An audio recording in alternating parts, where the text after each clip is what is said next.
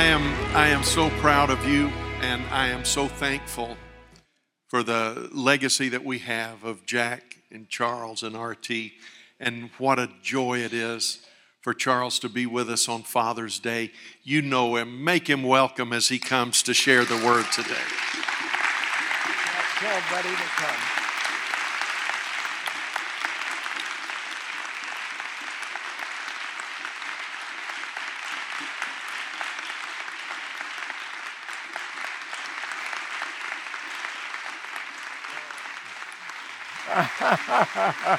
oh, I love you.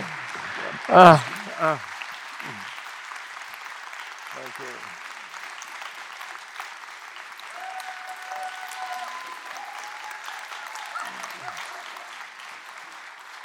Somebody hold that. Thank you, thank you, thank you. The reason they came with me was I needed to help them.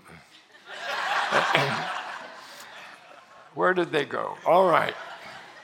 At any rate, it is such a delight. Oh.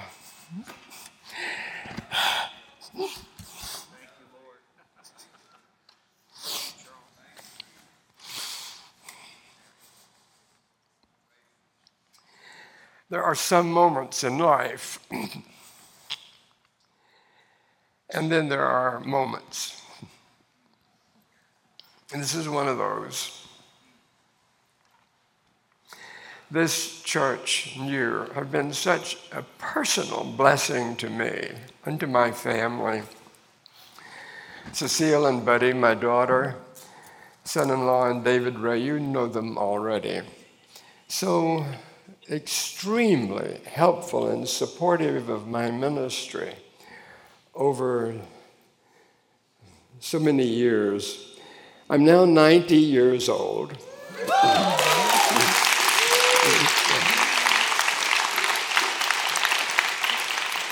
I know some of you thought I was 190, but that's not that's not the case. My sermon is 4 hours long. but just for you, I've trimmed it down to about three and a half minutes. But I've never been able to preach a sermon in three and a half minutes. So just do the best you can.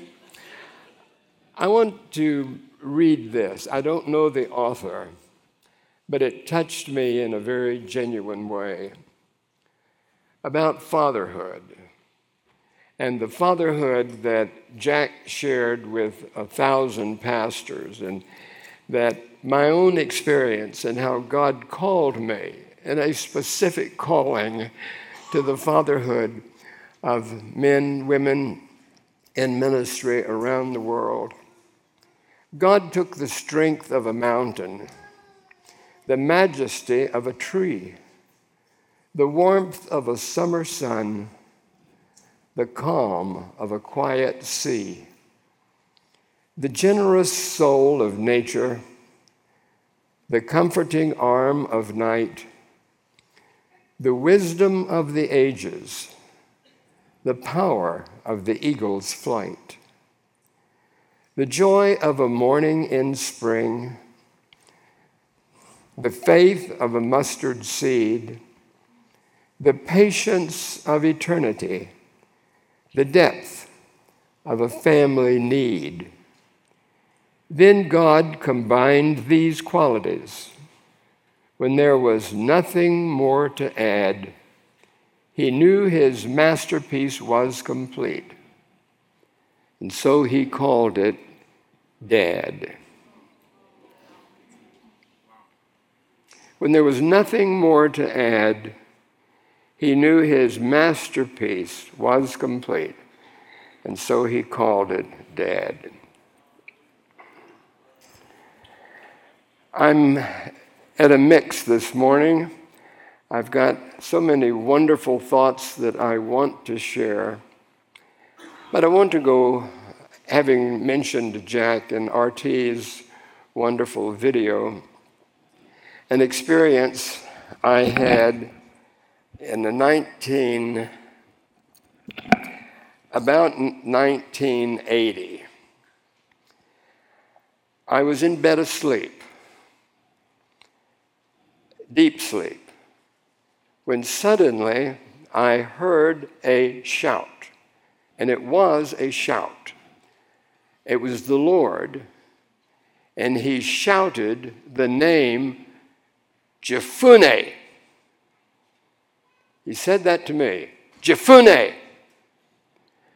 It was a startling moment, and I leaped out of bed. I knew it was a Bible name, and I knew it was spoken to me and for me, but I had no idea whatever who Jephunneh was.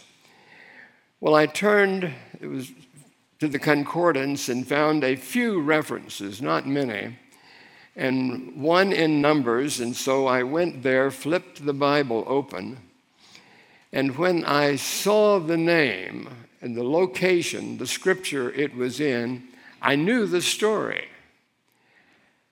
I knew that Moses sent Joshua and Caleb, along with 10 other spies, into the promised land.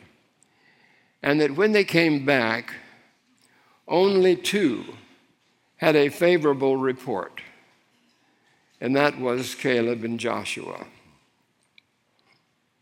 I knew Jephunneh was not a faithful spy, and his name was in the list, and God had called me by that name. I broke down. I literally began to weep. And I was saying to the Lord, You're telling me I did not make it. I did not pass the grade.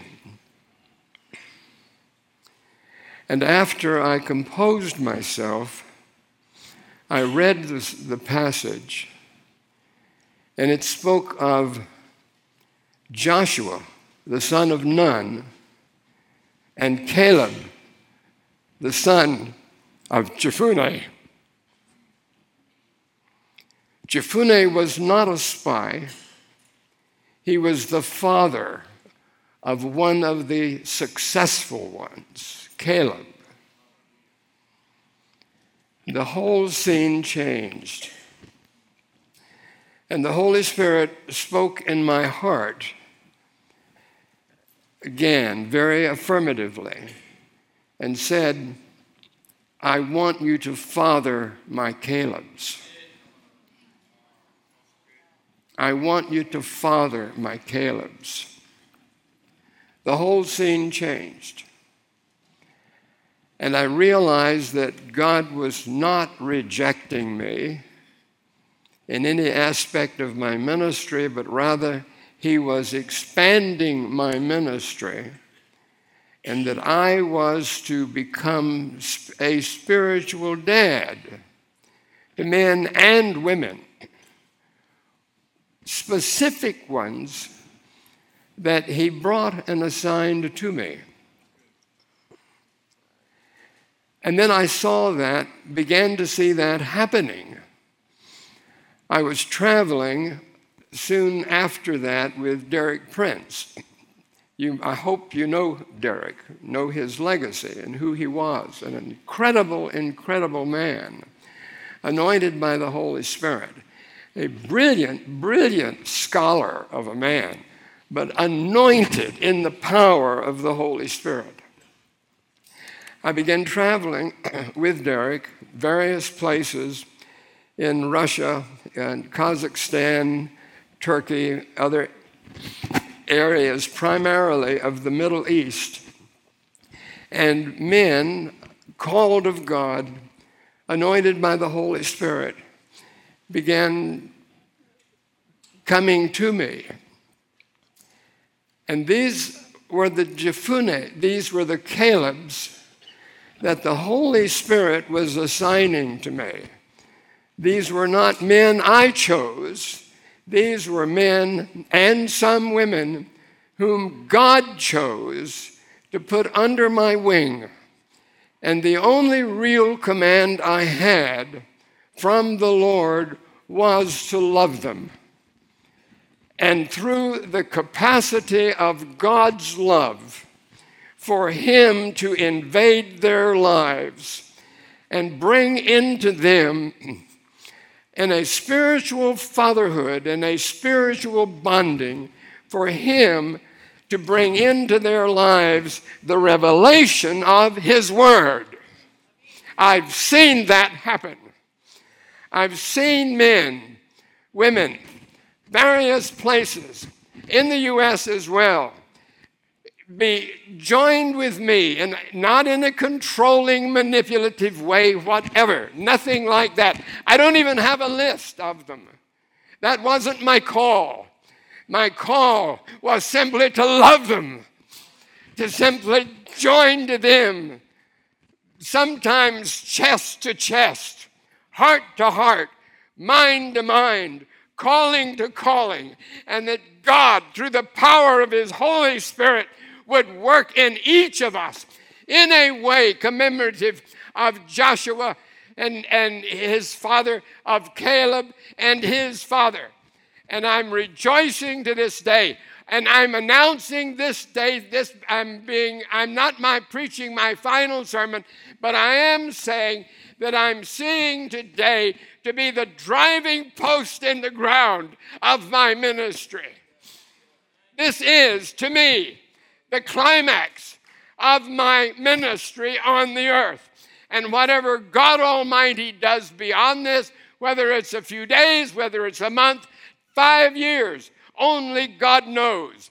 But I am announcing now that my ministry having begun actually in 1948 when I had a vision of myself preaching, and I didn't want that. That wasn't what I had chosen in life. But God did.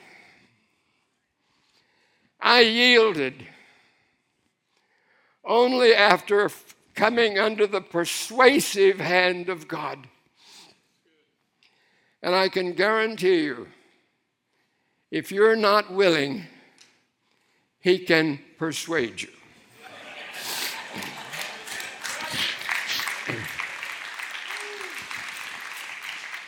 And I highly recommend that you go his route, not yours. I've known of men who went their route. Jack's father was one. Jack preached that, told that publicly, how his own father told him in later life that God had called him to the ministry and he had declined, he had refused, and did not recommend that for anyone. And I've not even read my scripture. That's a dangerous sign.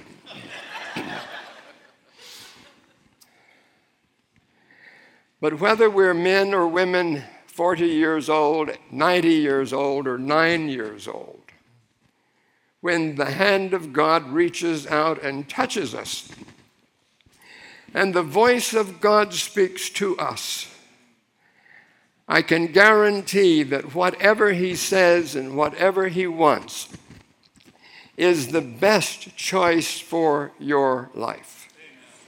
You cannot improve on the will and purpose of Almighty God for you. And the scripture promises us that he who has begun a good work in you will perform it until the day of Jesus Christ. And you hear that. He will perform it. You, our brother, who's been the missionary starting a year or so before me, and was in 52 or three different nations around the world, and today has thousands of churches being established from his work and his ministry. You could never have known that in the beginning God Almighty had such enormous plans you sitting right here in the chair where you are, you have no idea what enormous, successful plans God has for you. And please know this God Almighty is a successful being. God is not one who is plagued by failure. He is not one who, in the end, will say, I wish I had done it another way. What he will say is, I wish you had done it another way. and we have the choice right now. Choose you this day whom you will serve. That was the word of Joshua. Choose you this day whom you will serve.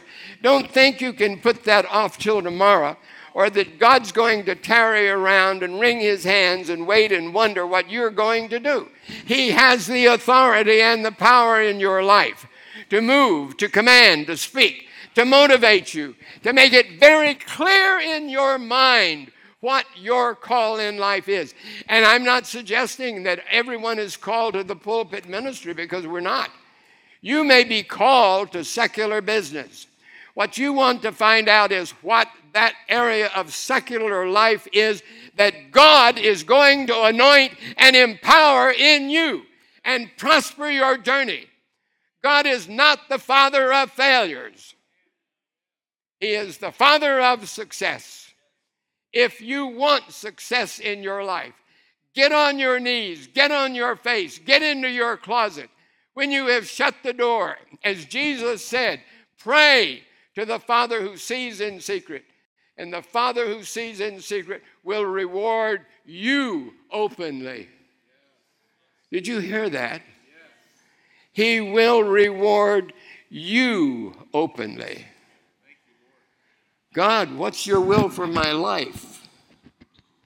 What's your will? I want you to be a, dr- a truck driver. Hallelujah. I want you to teach school. Hallelujah. I want you to be a preacher. Oh, no. Not that. Let me tell you how my call came. I, I grew up in Miami. My family were longtime Floridians. My great great grandfather was a circuit riding Baptist pastor in Florida in the 1800s, soon after the Second Seminole War and before the Civil War. His son was also a circuit riding Baptist, primitive Baptist pastor, member of the Florida Bar and attorney, um, member of the Florida legislature. My grandfather was a member of the Florida legislature. And these were men who contributed. They were, some, they were men who gave something to the cause, and men whose lives were of significance. And the one served in the Civil War on the southern side, another served in the Civil War, Floridian, on the northern side. And that was a very dangerous thing to do in Florida if you were a Union sympathizer. And that dear man was hanged in his own yard in Florida, and his home burned and the stock stolen, their whole life scattered. But this, that's a story I've told in one of my books somewhere. At any rate, um, when the Holy Spirit is working through you and for you, you are guaranteed success. When God Almighty is breathing His approval on what you do, all hell can't stop it. Did you hear me? If God Almighty is breathing His success on what you do, all hell cannot stop you. Find out what the will of God is in your life. I didn't finish the point I was on. When I was uh, in high school in Miami, 1948, I was walking to the bus stop one morning. I had just been baptized, uh, was very glad to be serving the Lord, but I had my own very definite plans. I wanted to be a, a, a botanist, but not a botanist that grew daylilies and watered the grass. That wasn't what I wanted to be. I wanted to know the science of it. And I was especially interested in orchids, and I had a very excellent orchid collection, when I was 18 years old. Won first prize in the International Orchid Show in Miami for my exhibit of native Florida orchids. So I knew what I was doing. I wasn't just bungling around, I had a destination in mind. I was going to Costa Rica. I had already corresponded with Dr. Charles Alexander in Costa Rica, who had the largest orchid collection in the world, and he encouraged me to come. So that was my plan. No, no challenge at all to that. That's what I was going to do. And I was walking to the bus stop one morning, still in high school, and just casually looked up overhead. Casually. Casually. And about 20 feet above me was a vision of me preaching. Now, I can actually pose for you right now and show you what that vision looked like.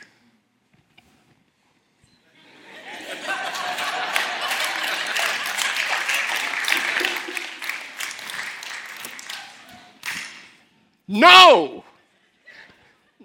No! When I saw that, and the message was so irresistible so irrevocable. Every bit of my ambition, of my plans, crashed at my feet. They were, they crashed, they broke apart. The road around me was scattered with the pieces of them. And I said, No, no, that's not what I want. I begged God. For, went on to school. I begged God for two weeks to spare me of that. And in about two weeks, to my utter astonishment and joy, I convinced him I was right.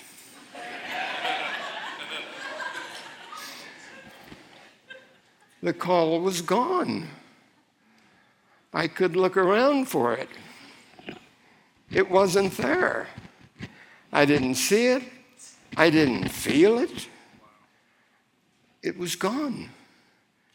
And I, I already convinced the Lord my brother was the one he meant. Uh, so I started thanking the Lord. I'm glad you saw it my way. Uh, I am glad I convinced you I was right, that I was not your man. And I was so glad I went to church the next, that Wednesday night, a day away. And if I had walked into a footlocker or a storage bin at the local meat market, I would have been just as spiritually welcomed. There was no God there. None at all. That Wednesday night prayer meeting that bothered me. But not to make me change my mind. I went to church the following Sunday, it was worse. Everybody around me was singing, praying, worshiping the Lord, and experiencing His presence, and I felt absolutely nothing.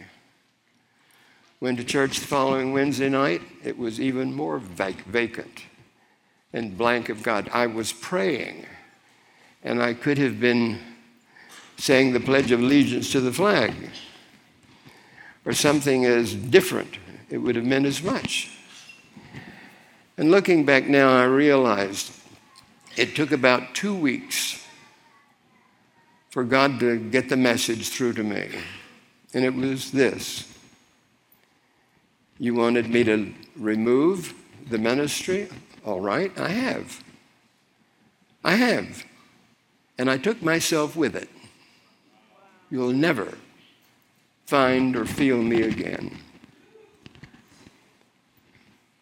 That was such a uh, shocking, frightful realization.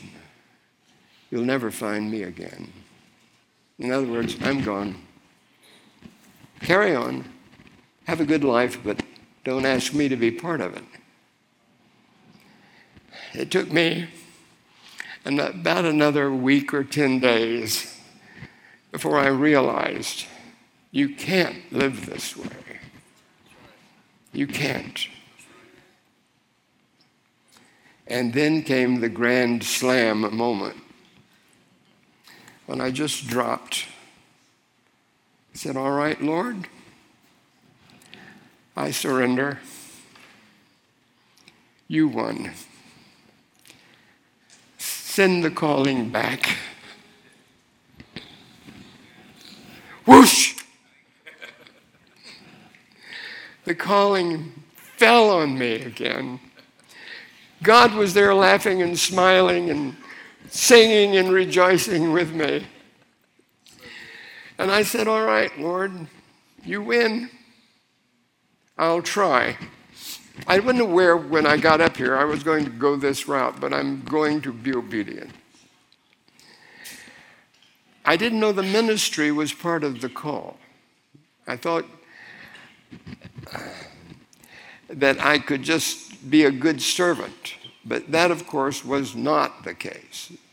Pulpit, ordained ministry was it. And then I got an astonishing message one month before Easter Sunday, 1949. I don't know where I was, whether I was home or where, but I had a word of knowledge. And I was a Baptist, and Baptists didn't know anything about words of knowledge. but I had one, and the emphatic ordained of God. Fact was that on Easter Sunday, I was going to preach my first sermon. And I remember saying to the Lord, God, nobody wants to hear a teenager preach his first sermon on Easter Sunday. Easter Sunday is the biggest day of the Christian year. At least get it the week following. No, it was ordained. I was going to preach my first sermon on Easter Sunday. Well, that began a real crisis. Now, I had a whole month for the church to find out. I didn't know that they knew. I waited. God did nothing. I waited longer. God did nothing on Palm Sunday, the Sunday before Easter, I knew the pastor is going to announce today that I'm going to preach next Sunday. Well, guess what? He never said a word to me. I went to prayer meeting on Wednesday night. He's here, and I stood right here because I felt like he's got to know Sunday I'm going to preach. he said nothing. I went home so troubled. I knew this is foreordained of God and is going to be, and they don't even know about it. I was sitting in my, at my house on the porch the next morning when his car pulled in our driveway.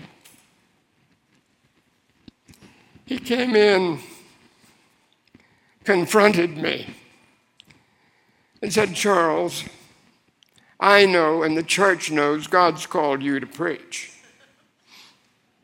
And I thought, well, I wish you had told me that a month ago.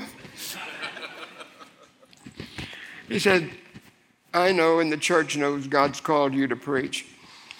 And Easter Sunday morning, we want to license you, make it official that the church recognizes that, and you will preach your first sermon Easter Sunday night. And I said, no. now, after that horrific month, I just could not bring myself to agree. I couldn't. He left. He said, Well, if you change your mind, call me. Well, that night, I don't think I slept at all. And the next morning, I called him and said, Yes, I will and agreed and did. Easter Sunday morning, at the end of the sermon, he announced that the church had some special business to do. That they knew that God had called me to the ministry and they were going to license me. And I would preach my first sermon that night. And I, I was spiritually as dead as a fish in the meat market. I had no feelings at all. None. And then he said, Charles, come to the front. We're going to come by and extend to you the hand of fellowship. Let you know we're praying for you. And this, and I'm sorry if this is boring to you, but you're going to have to listen anyway. I remember on the second row pew, there was a little lady there, elderly lady, who probably weighed 80 pounds with her purse.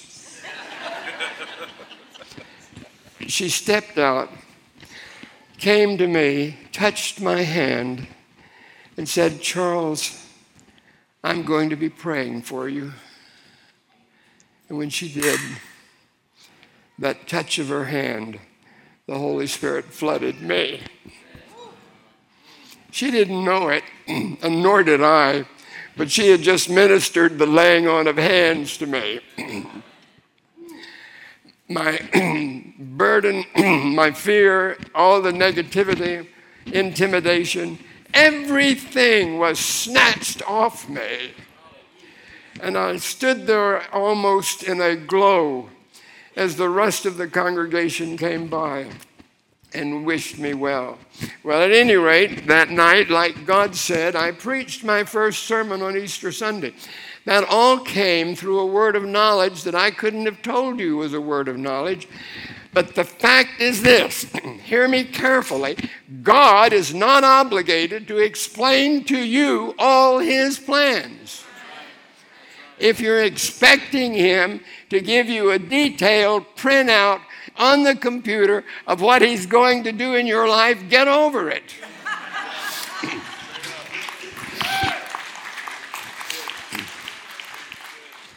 Tim, do you recognize where that expression came from? I've heard Jack a hundred times say something and then say, get over it. That's not original to me.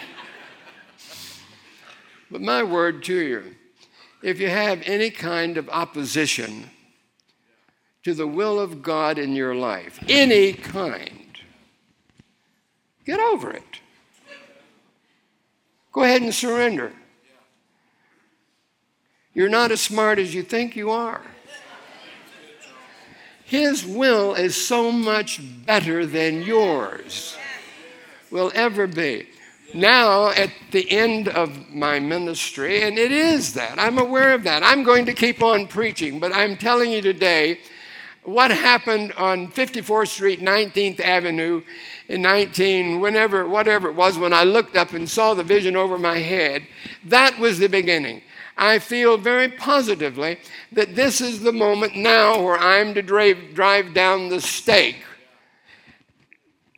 that my ministry is complete. It's not over. I may preach another five years. I hope I don't, but.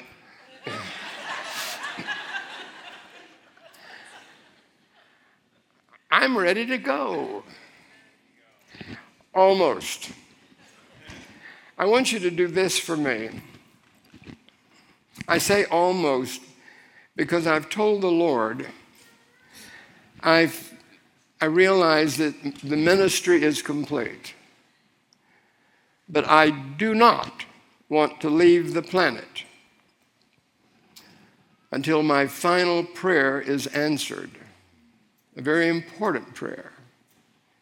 And it hasn't been answered. You're going to ask me what it is, and I'm going to tell you. I ain't going to tell you. you don't need to know. What I want you to do to pray for me that God will answer this unanswered prayer.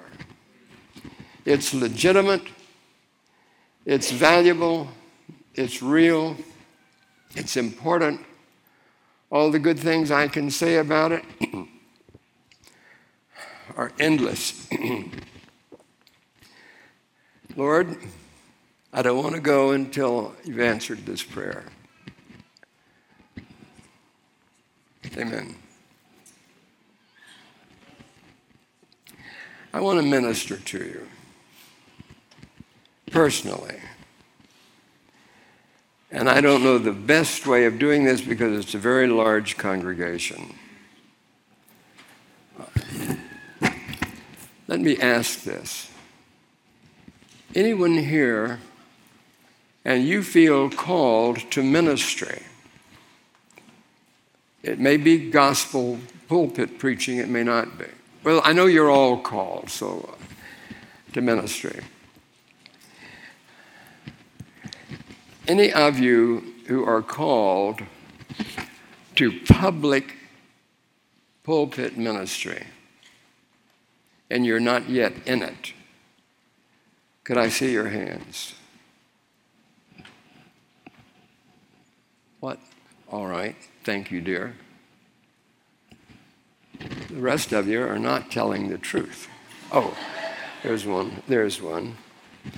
Now, I do know this it's historic fact that any time I have given an opportunity and asked for a specific people in the congregation to come forward, they have. but about 47 others come who never raise their hands. I'm going to forgive you for that. But I want you three to come. And in the process, if there are others and you are called to public ministry and you haven't acknowledged it, I want to challenge you. Acknowledge it. I want you to come.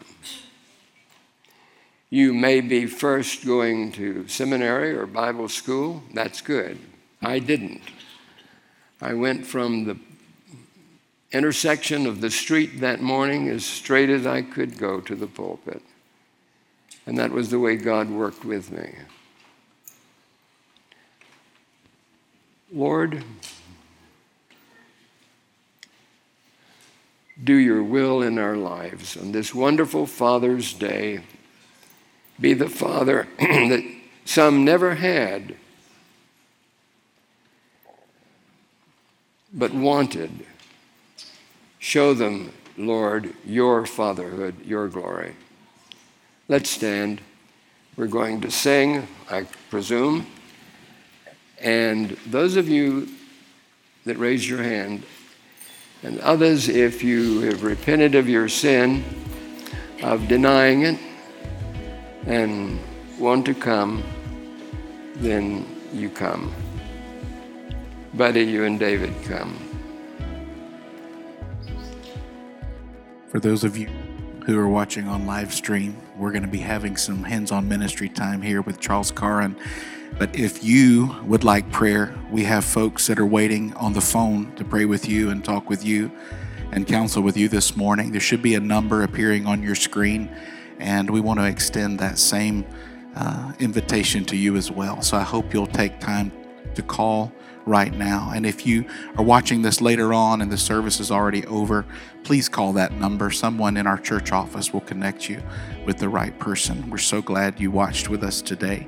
God bless you. Have a great day.